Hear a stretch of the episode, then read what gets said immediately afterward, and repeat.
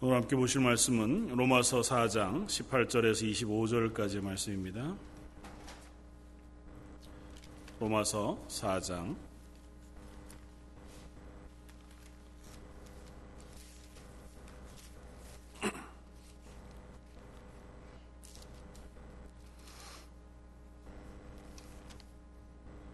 18절에서 25절까지.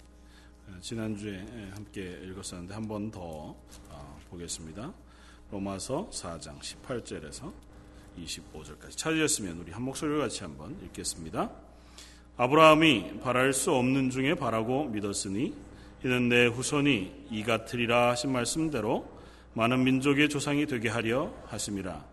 그가 백세나 되어 자기 몸이 죽은 것 같고 사라의 태가 죽은 것 같음을 알고도 믿음이 약하여지지 아니하고 믿음이 없어 하나님의 약속을 의심하지 않고 믿음으로 견고하여져서 하나님께 영광을 돌리며 약속하신 그것을 또한 능히 이루실 줄을 확신하였으니 그러므로 그것이 그에게 의로 여겨졌느니라. 그에게 의로 여겨졌다 기록된 것은 아브람만 위한 것이 아니요 의로 여기심을 받을 우리도 위함이니 곧 예수 우리 주를 죽은 자 가운데서 살리신 이를 믿는 자니라. 예수는 우리가 범죄한 것 때문에 내줌이 되고 또한 우리를 의롭다 하시기 위하여 살아나셨느니라. 아멘. 지난주에 이어서 믿음으로 얻는 의라고 하는 제목을 가지고 로마서 4장의 어, 말씀을 한 번 더 살펴보기를 원합니다. 어, 사도 바울은 아브라함이라고 하는 어, 믿음의 조상의 예를 통해서 믿음으로 얻는 의에 대하여 어, 설명하고 있습니다. 어, 뭐 우리가 하나님 앞에서 구원받는 것, 하나님이 우리를 구원하시는 것은 우리의 행위를 의함도 아니고 또 유대인들이 가지고 있었던 율법이나 그들이 받은 할례를 통해서 얻은 것도 아니라 어, 하나님께서 값없이 주시는 은혜로 그것을 믿음으로 얻은 구원이라고 하는 사실을 사도 바울은 이 본문을 통해서 설명하고자 합니다. 특별히 유대인들에게 혹은 유대인들이 아닌 이방인들에게 구약의 아브라함 때부터 하나님께서 언약하시고 그 구원의 은혜를 베푸셨던 것을 풍성하게 경험하게 하기 위하여 설명하셨다. 또 설명되어진 이 본문을 통해서 오고 오는 우리들에게 지금 말씀을 사모하는 저와 여러분들에게도 동일하게 값없이 주시는 하나님의 은혜를 통하여 의롭다 하심을 얻었고 구원함을 받았다고 하는 그 믿음의 고백과 또 그 은혜가 넘치는 시간 되어지기를 바랍니다. 지난주에 우리가 앞에서 살펴보았던 것처럼 아브라함은 행위로 의롭다 하심을 얻은 것이 아니라고 하는 사실을 사도 바울은 어, 설명합니다. 특별히 아브라함뿐 아니라 다윗의 고백을 포함해서 다윗과 아브라함 역시 그들이 범죄했을 때 불법 가운데 하나님이 그 죄를 미워하시는 가운데 놓여 있을 그때에 하나님께서 그들을 용서하시고 그들에게 구원의 은혜를 베푸셨다는 사실을 고백하게 함으로써 하나님의 구원, 하나님이 의롭다 하시는 것이 결코 아브라함이나 다윗이 의롭게 행했기 때문에 주어주신 그 은혜는 아니라는 사실을 설명합니다. 그러니까 유추하는 거죠. 아브라함이 하나님 앞에서 의롭게 행했기 때문에 우리가 익숙히 알고 있는 아브라함이 그 독자 이삭까지도 아끼지 아니하고 하나님의 말씀에 순종하여 제물로 드렸더니 하나님께서 그 행위를 보시고 그를 의롭다 여기셨다고 하는 것이 아니라는 겁니다. 그 전에 하나님께서 아브라함을 의롭다 하신 때는 창세기 15장에 나와 있는 것처럼 그가 갈, 갈대우를 떠나 가나안 땅에 정착한 그때에 하나님께서 그를 부르시고 그에게 좌우 사면을 보게 하시며 그 땅을 복으로 주실 것을 약속하시고 하늘의 별을 바라보며 그 별과 같이 많은 후손을 허락하실 것을 약속하셨던 그때에 아브라함이 이를 믿음에 하나님께서 그를 이를 그의 의로 여기셨다고 선언하고 있다는 겁니다. 그러니까 아브라함은 단지 그 약속하신 하나님을 믿었고 그 약속하신 하나님을 믿은 믿음 때문에 하나님께서 아브라함을 의롭다 여기셨다는 것입니다. 그러니까 그때의 아브라함은 하나님으로부터 구원받은 하나님의 자녀가 되는 은혜를 입은 것입니다. 그 이후에 아브라함은 아들을 이삭을 하나님께 드리는 순종을 행했을 뿐만 아니라 그가 그 삶 속에 믿음의 조상으로서 그의 삶이 점점 더 연단되어져 가고 자라가는 것을 볼 수 있습니다. 두 번째는 9절 이하 17절까지 할례가 구원의 또 다른 조건이냐고 하는 앞쪽의 질문에 응답하면서 그렇지 아니하다고 사도 바울이 이야기했습니다. 왜냐하면 아브라함이 의롭다 하심 받은 창세기 15장의 그 고백 그리고 하나님의 그 선언은 아브라함이 할례를 행했던 창세기 17장의 이야기보다 선행한다는 거죠. 시기상으로는 무려 14년여 정도 빠른 시기에 하나님께서 아브라함에게 어, 할례를 행할 것, 그 모든 남자들이 할례를 행하여 하나님의 언약을 그 몸에 그들의 삶 속에 고백하게 어, 하실 것을 요구하기도 전에 하나님께서 아브라함을 이미 하나님을 믿는 믿음에 의하여 의롭다 인정해 주셨다는 겁니다. 그러니까 유대인들이 자랑하는 것처럼 초기 이 로마서를 쓰고 있는 그때 당시에 초대 교회 가운데 들어와 있던 유대인 그들이 이방인 성도들을 향하여 유혹하고 요구했던 너희가 구원 받으려면 예수 그리스도를 인하여 구원 받지만 할례도 행해야 한다. 율법도 지켜야 한다고 하는 어, 요구들이 있었단 말이죠. 그것에 대해서 그렇지 아니하다는 것입니다. 하나님께서 이스라엘 백성을 향하여 율법을 통해 하나님의 언약 그것을 믿는 믿음의 고백을 하게 하셨습니다. 그것은 하나님의 은혜죠. 그럼에도 불구하고 이 할례를 행하는 것은 구원받는 것에 아무런 조건이 되지 않는다는 겁니다.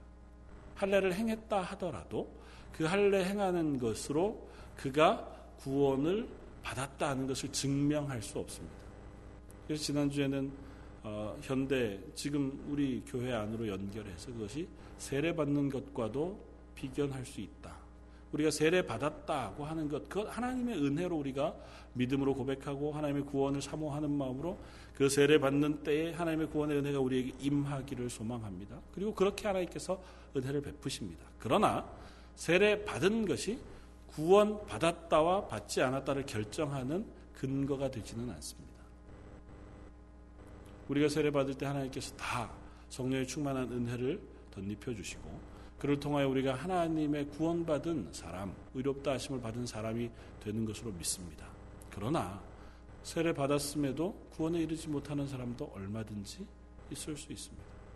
그가 받은 세례, 그 물로 받은 세례가 그가 하나님에게 구원받았다는 것을 확증하는 것은 아니라고요. 할례도 마찬가지라는 것입니다. 필요하지요. 그리고 하나님 앞에서 믿음으로 고백하고 성도들 앞에서 내 신앙의 고백, 하나님의 은혜의 고백을 하는 것이 너무 중요합니다. 그럼에도 불구하고 그것 때문에 하나님이 그를 구원하시는 것은 아니다고 하는 사실을 사도 바울이 이야기하고 있다. 그리고 13절 이하에 아브라함은 행위로 구원 의롭다 하심을 받은 게 아닌 것과 마찬가지로 율법을 지킴으로 의롭다 하심을 받은 것도 아니라고 하는 사실을 사도 바울이 이야기합니다. 한번 행위와 율법이라고 하는 것이 같은 의미로 읽힐 수 있습니다. 그러나 율법이라고 하는 것을 거듭 이야기하는 것은 지금까지도 유대인들은 그 율법을 지킴으로 하나님의 백성이라고 하는 자기 만족 그리고 자기의 자부심을 가지고 살아가고 있기 때문에 로마서를 읽고 있는 또 받고 있는 초대교회의 상황 속에서도 여전한 모습들이 있었단 말이죠. 그래서 그것을 향하여 쓰고 있는 겁니다. 율법 그것을 지킴으로 아브라함이 구원받은 것이 아니다.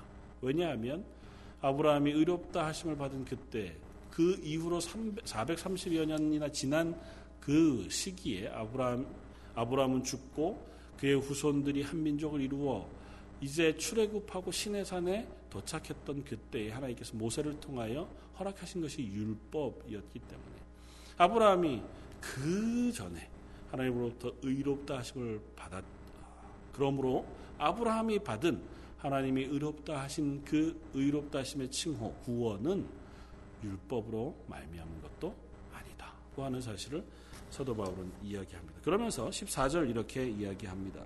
만일 율법에 속한 자들이 상속자이면 믿음은 헛것이 되고 약속은 파귀되었느니라. 만약에 율법을 아브라함이 지켜서 구원받은 것이라면 그러면 우리의 믿음이 헛것이 된다. 아브라함이 율법을 잘 지켜서 하나님께서 그를 구원하신 거면 지금 우리가 받는 구원도 역시 율법을 잘 지켜야 받을 수 있는 구원일 것이기 때문이라는 겁니다. 그러면 우리의 믿음의 약속, 우리가 믿음으로 구원에 이르고자 하는 그 하나님의 언약은 무엇이냐면 예수님께서 나를 대신하여 십자가에 죽으심으로 나의 죄를 사하시고 나를 값없이 하나님의 자녀가 되는 은혜를 베풀어 주셨다는. 그 하나님을 믿고 그 언약을 믿음으로 우리가 구원에 이르게 되었다고 하는 그 고백을 우리가 가지고 있단 말이죠. 그 고백을 가진 사람들이 모인 것이 교회란 말입니다. 그러니까 그 교회의 믿음이 헛것이 되어진다고 설명합니다. 그럴 수 없다는 거죠. 하나님 앞에서 하나님이 아브라함을 구원하신 그 구원은 전적으로 하나님의 은혜에 기인한 것이다. 고 하는 사실을 거듭거듭 사도 바울은 설명하고자 합니다. 그리고 그것을 통하여 구원 얻은 아브라함이 우리의 믿음의 조상이 되어지므로 아브라함의 뒤를 따라 우리 역시 믿음으로 구원을 얻는 하나님의 자녀가 되어졌다고 설명합니다. 그런데 이 사이에 조금 의문이 있습니다. 아브라함과 우리 사이에 어떤 연결고리가 있냐는 거죠. 아브라함은 믿음으로 구원을 얻었습니다. 우리는 아브라함의 자손도 아니고 아브라함과 연결되어져 있는 연결고리가 하나도 없습니다. 유대인들이 얘기하는 것처럼 나는 아브라함의 후손이다. 혈통적으로. 나는 아브라함 그 후손으로 하나님의 언약하신 율법을 지키고 있다. 아니면 아브라함에게 하나님께서 요구하신 할례를 나는 행하는 혈통적인 유대인들이다. 뭐 그런 연결고리가 없단 말이죠. 그것이 어떻게 우리에게까지 확장이 되어져서 아브라함의 예가 우리의 예가 될 수 있겠느냐. 아브라함의 구원이 우리의 구원의 모델이 될 수 있겠냐, 있겠느냐는 것입니다. 그건 이렇게 이해할 수 있습니다. 가장 기본적으로는 하나님의 은혜에 의거합니다. 하나님께서 아브라함에게 주신 것이 값없이 주신 하나님의 은혜였으므로 그 은혜가 다른 구원받는 사람들에게로 확장되어지는 것 역시 하나님의 성품에 기인한 것이라는 것입니다. 아브라함에게 값없이 주신 것을 또 다른 이들에게 값없이 주지 않으실 이유가 없다는 거죠. 우리는 그 하나님의 성품에 일단 의지하여 믿음으로 구원 얻는 하나님의 사람들이 되어집니다. 그리고 아브라함을 불러 처음 아브라함과 언약하셨던 그때에 하늘의 별을 바라보고 내 자손이 저 별과 같이 무수하게 되어질 것이라고 하는 그 복의 확장이 아브라함의 씨에서 나온 사람들에게만 확장되어진 것이 아니라 아브라함 이후에 하나님의 구원을 얻는 모든 이들에게 확장되어진 것이라고 우리는 믿습니다. 더욱이 그것이 아브라함의 후손 가운데 메시아 되신 예수 그리스도를 보내어 주심으로 그 메시아이신 예수 그리스도가 이 땅에 오실 때에 이가 온 세상을 구원할 이라고 선포해 주심으로 이 아브라함이 얻은 믿음의 그 구원이 그 후손인 예수 그리스도를 통하여 확장되어지고 그것이 지금 우리들에게로 그 예수 그리스도를 믿는 믿음의 후손들인 우리들에게로 이 구원의 은혜가 전달되어지고 있다고 우리는 믿습니다. 사도 바울이 고백하고 있는 것 역시 그와 같습니다. 그래서 사도 바울은 마지막에 이렇게 이야기합니다. 오늘 읽었던 24절, 아, 23절 그에게 의로 여겨졌다 기록된 것은 아브라함만 위한 것이 아니요 의로 여기심을 받을 우리도 위함이니 곧 예수 우리 주를 죽은 자 가운데서 살리신 이를 믿는 자니라. 아브라함을 의로 여기셨다고 하시는 그 하나님은 예수 그리스도를 죽은 자 가운데 살리셨다는 사실을 믿는 모든 이들 그에게도 동일한 의롭다 하심을 허락하시는 하나님이시라는 것입니다. 그것을 위하여 앞에 몇 가지 설명을 더 합니다. 아브라함이 믿은 것이 무엇이냐는 거죠. 아브라함은 믿음으로 의롭다 하심을 얻었는데 그럼 아브라함이 믿은 것은 무엇이냐는 겁니다. 아브라함이 무엇을 믿었습니까? 아브라함이 구원을 얻은 아브라함이 의롭다 하심을 받은 그 의롭다 하심을 받은 믿음은 무엇입니까? 우리가 그걸 정확하게 알아야 나도 그 믿음을 가지게 될 거 아니에요. 그리고 그 믿음이 내 것이 될 것 아닙니까? 아브라함은 도대체 무엇을 믿었습니까? 너무 심각, 너무 심각하게 제가 너무 어려운 질문을 드리는 게 아닌데 하나님을 믿은 겁니다. 약속하신 대상인 하나님을 믿은 겁니다. 그러니까 믿음은 내용에 대한 믿음이 아니라 이 약속을 하고 있는 그 상대자, 그분에 대한 믿음인 겁니다. 아브라함은 그 사실을 믿은 겁니다. 그래서 오늘 본문 가운데 이렇게 씁니다. 기록된 바 내가 너를 많은 민족의 조상으로 세웠다 하신 것 같으니 그가 믿은 바 하나님은 죽은 자를 살리시며 없는 것을 있는 것으로 부르시는 이시니라 아브라함이 바랄 수 없는 중에 바라고 믿었으니 이는 내 후손이 이와 같으리라 하신 말씀대로 많은 민족이 민족의 조상이 되게 하려 하심이라.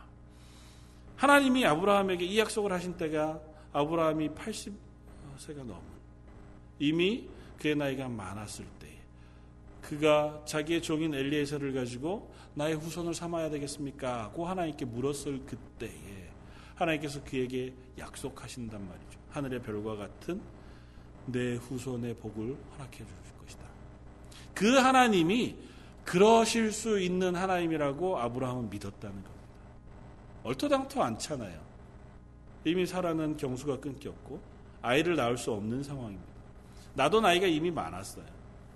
두 사람이 다 이제 노년에 아이를 얻을 가능성은 전혀 없는 상황 속에 뭐 하늘의 별과 같은 건 고사하고 손, 손가락으로 셀수 있을 만한 자녀 하나도 없는 상태에 하나님께서 약속하신단 말이죠. 하늘의 별과 같이 무수한 민족이 내 후손 가운데 나오게 될 것이다. 아브라함이 믿었다고요, 그 사실을. 왜요?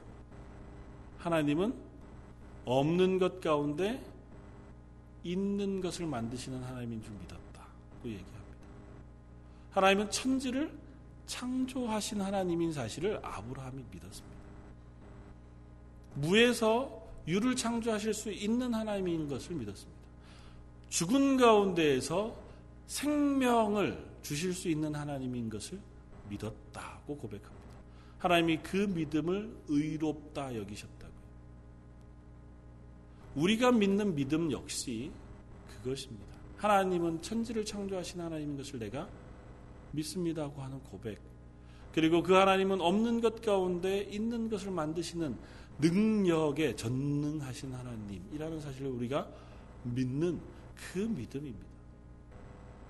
저 여러분들의 믿음을 한번 살펴볼 때 과연 우리가 그 믿음을 가지고 우리의 삶 속에 살아가고 있는가를 확인해 보면 과연 그러할, 그러할까? 하나님이 전능하신 하나님의 우리는 입을 언제라도 찬양하고 언제라도 고백합니다.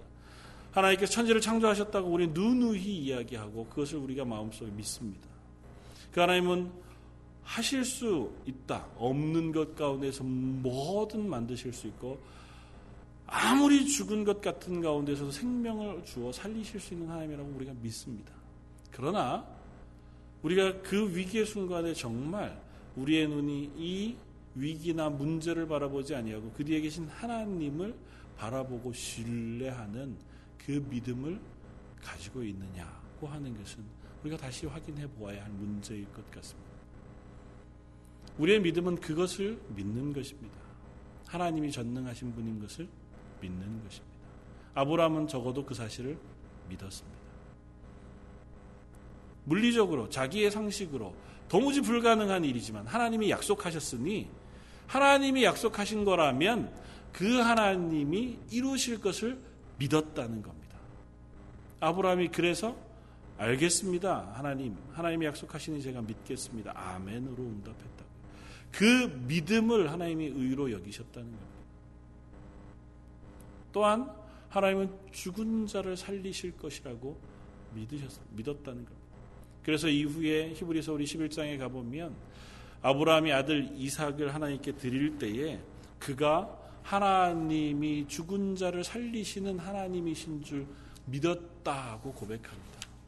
히브리서 11장 17절 이렇게 얘기합니다. 아브라함은 시험을 받을 때 믿음으로 이삭을 드렸으니 그는 약속들을 받은 자로되 그 외다, 외아들들을 외아들을 드렸느니라 그에게 이미 말씀하시기를 내 자손이라 칭할 자는 이삭으로 말미암으리라 하셨으니 그가 하나님이 능히 이삭을 죽은 자 가운데서도 다시 살리실 줄로 생각한지라 비유컨대 그를 죽은 자 가운데서 도로 받은 것이니라.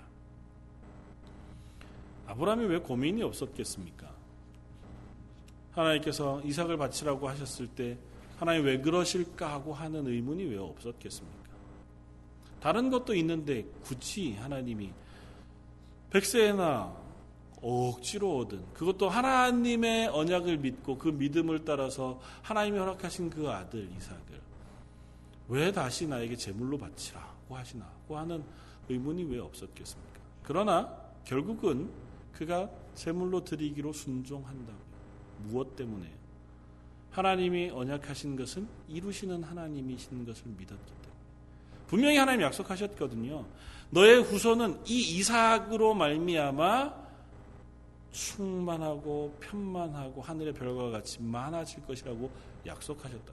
하나님이 지적해서 이 이삭, 그럼 이 이삭을 하나님께서 요구하셨다면 내가 이 이삭을 제물로 드리더라도 그 제물로 드린 이삭을 다시 살리시는 능력이 하나님에게 있다는 사실을 아브라함이 믿었다는 것입니다.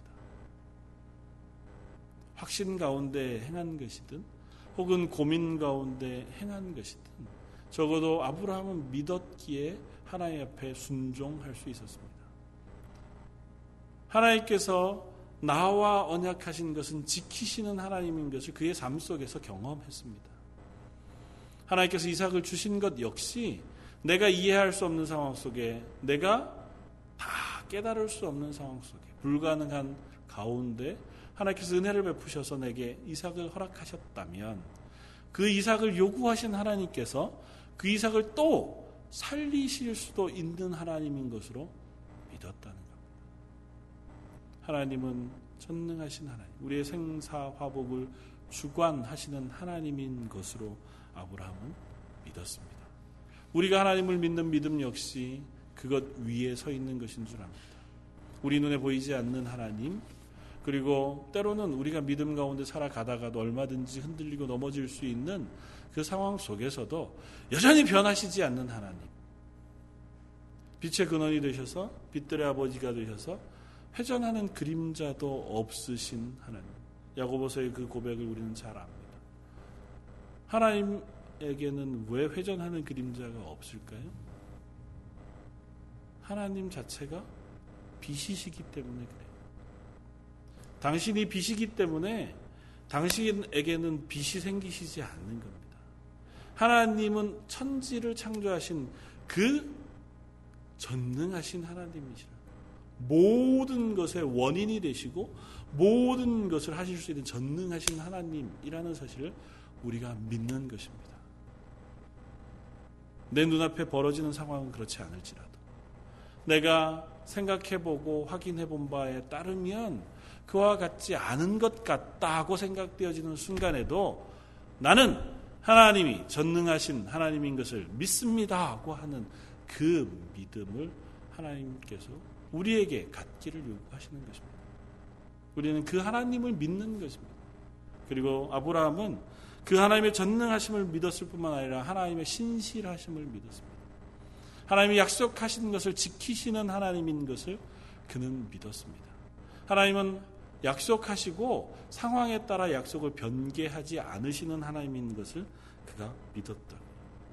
히브리서의 그 고백처럼 오늘 본문에 나오는 그 고백처럼 19절 그가 백세나 되어 자기 몸이 죽은 것 같고 사라의 태가 죽은 것 같음을 알고도 믿음이 약해지지 아니하고 믿음이 없어 하나님의 약속을 의심하지 않고 믿음으로 견고하여져서 하나님께 영광을 돌리며 약속하신 그것을 또한 능히 이루실 줄을 확신하였으니 그러므로 그것이 그에게 의로 여겨졌느니라.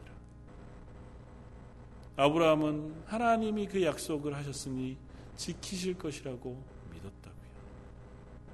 아브라함이 살아생전에 그가 하나님이 약속하신 그 가나안 땅 동서남북을 내가 바라봐라.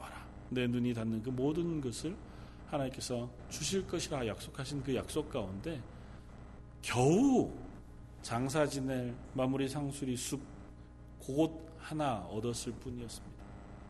그가 태어나서 죽을 때까지 그 눈에 보이는 하나님의 약속 가운데 얻은 땅이라고는 그것밖에 없음에도 불구하고 아브라함은 그 약속하신 하나님의 약속을 지키실 것을 믿었다. 백성에 되어 다 죽게 되어진 그 상황 속에서도 아브라함이 하나님이 약속하신 그 약속을 믿고 의심치 않아 이삭을 통하여 하나님께 영광을 돌렸다고 고백하고 있다는 겁니다. 저 여러분들의 믿음은 어떻습니까? 하나님 앞에서 그 믿음으로 얻는 구원, 믿음으로 얻는 의는 참으로 하나님의 은혜로 주어지는 것인 줄 믿습니다.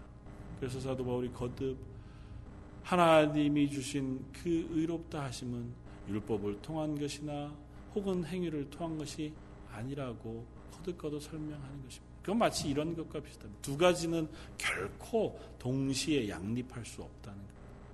뭐 이렇게 표현해서 너무 저급하게 표현하는 것인지 모르겠지만 음, 뭐 식당에 가서 누가 그렇게 얘기할 수 있는 거죠. 오늘 공짜로 여기 있는 음식들을 마음대로 먹어도 됩니다. 다만 돈은 내십시오.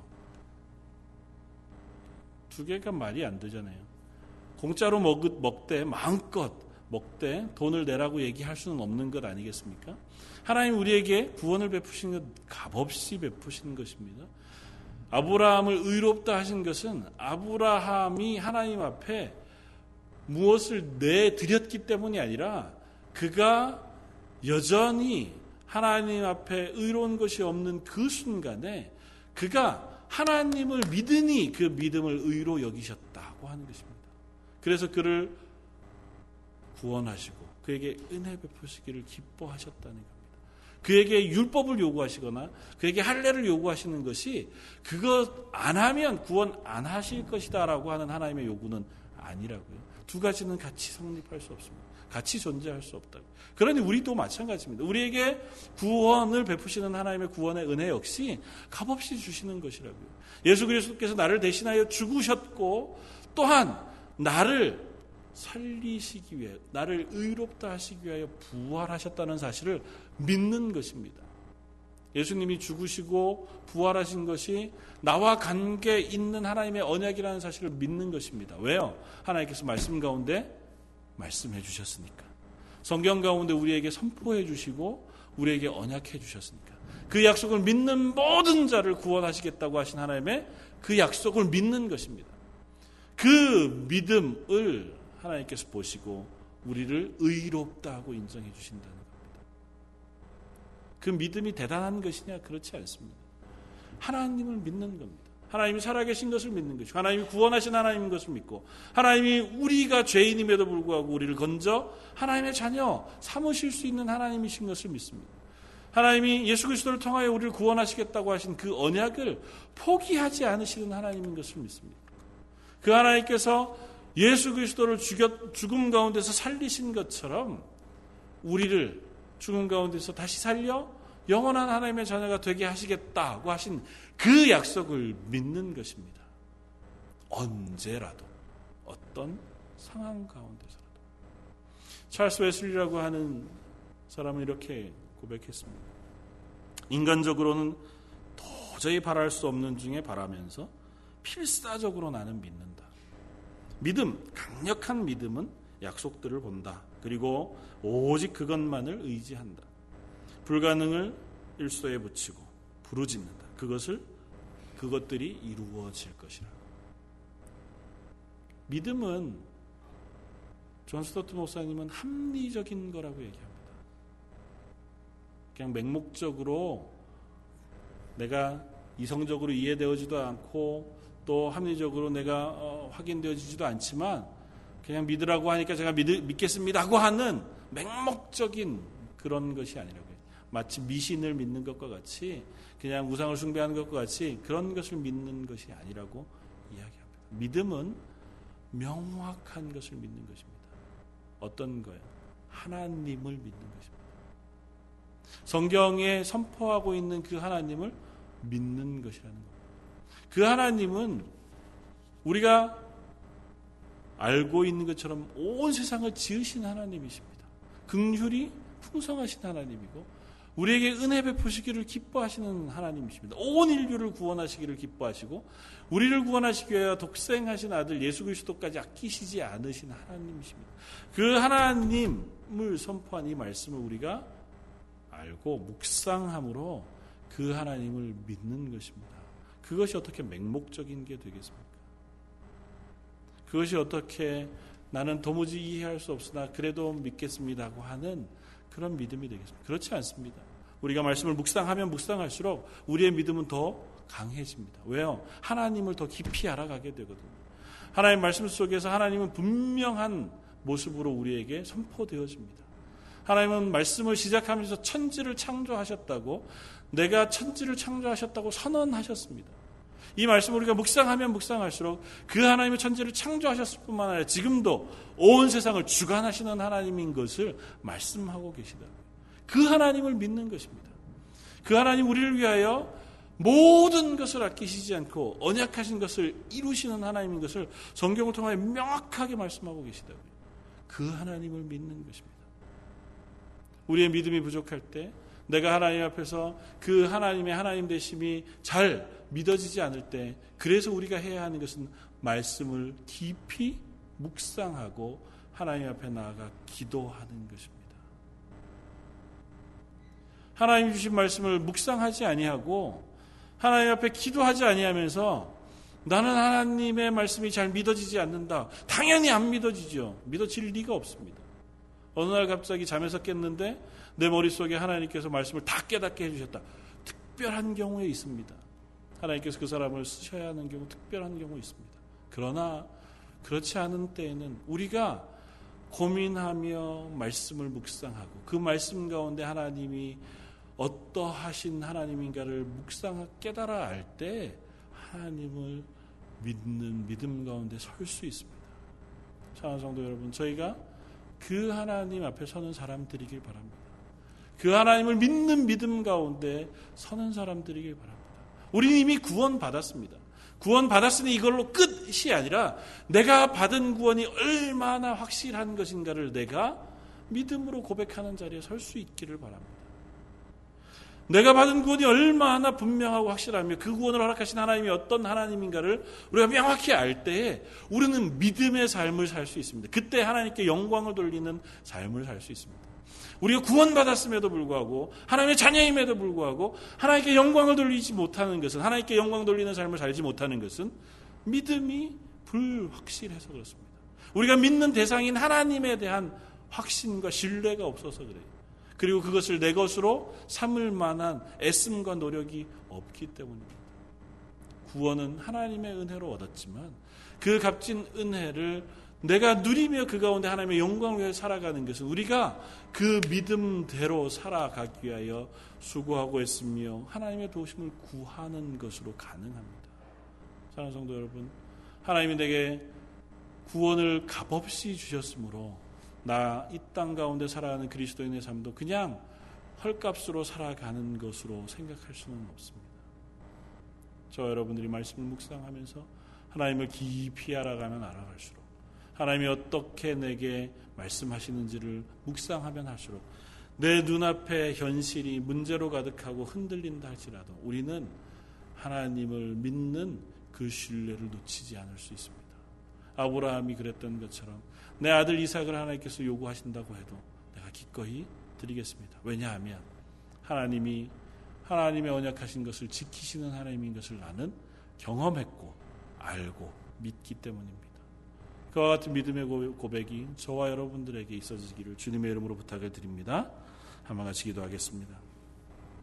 감사와 찬양을 받으시기에 합당하신 주님, 우리의 믿음, 우리의 삶이 하나님을 신뢰하고 하나님의 구원을 기뻐하는 삶이기를 원합니다.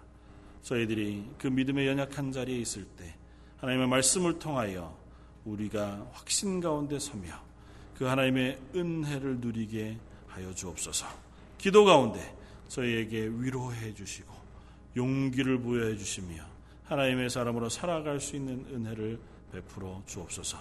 그래 어떤 상황, 어떤 자리에서라도 흔들리지 아니하는 하나님의 사람들 되게 하여 주옵소서. 모든 말씀 예수님 이름으로 기도드립니다. 아멘.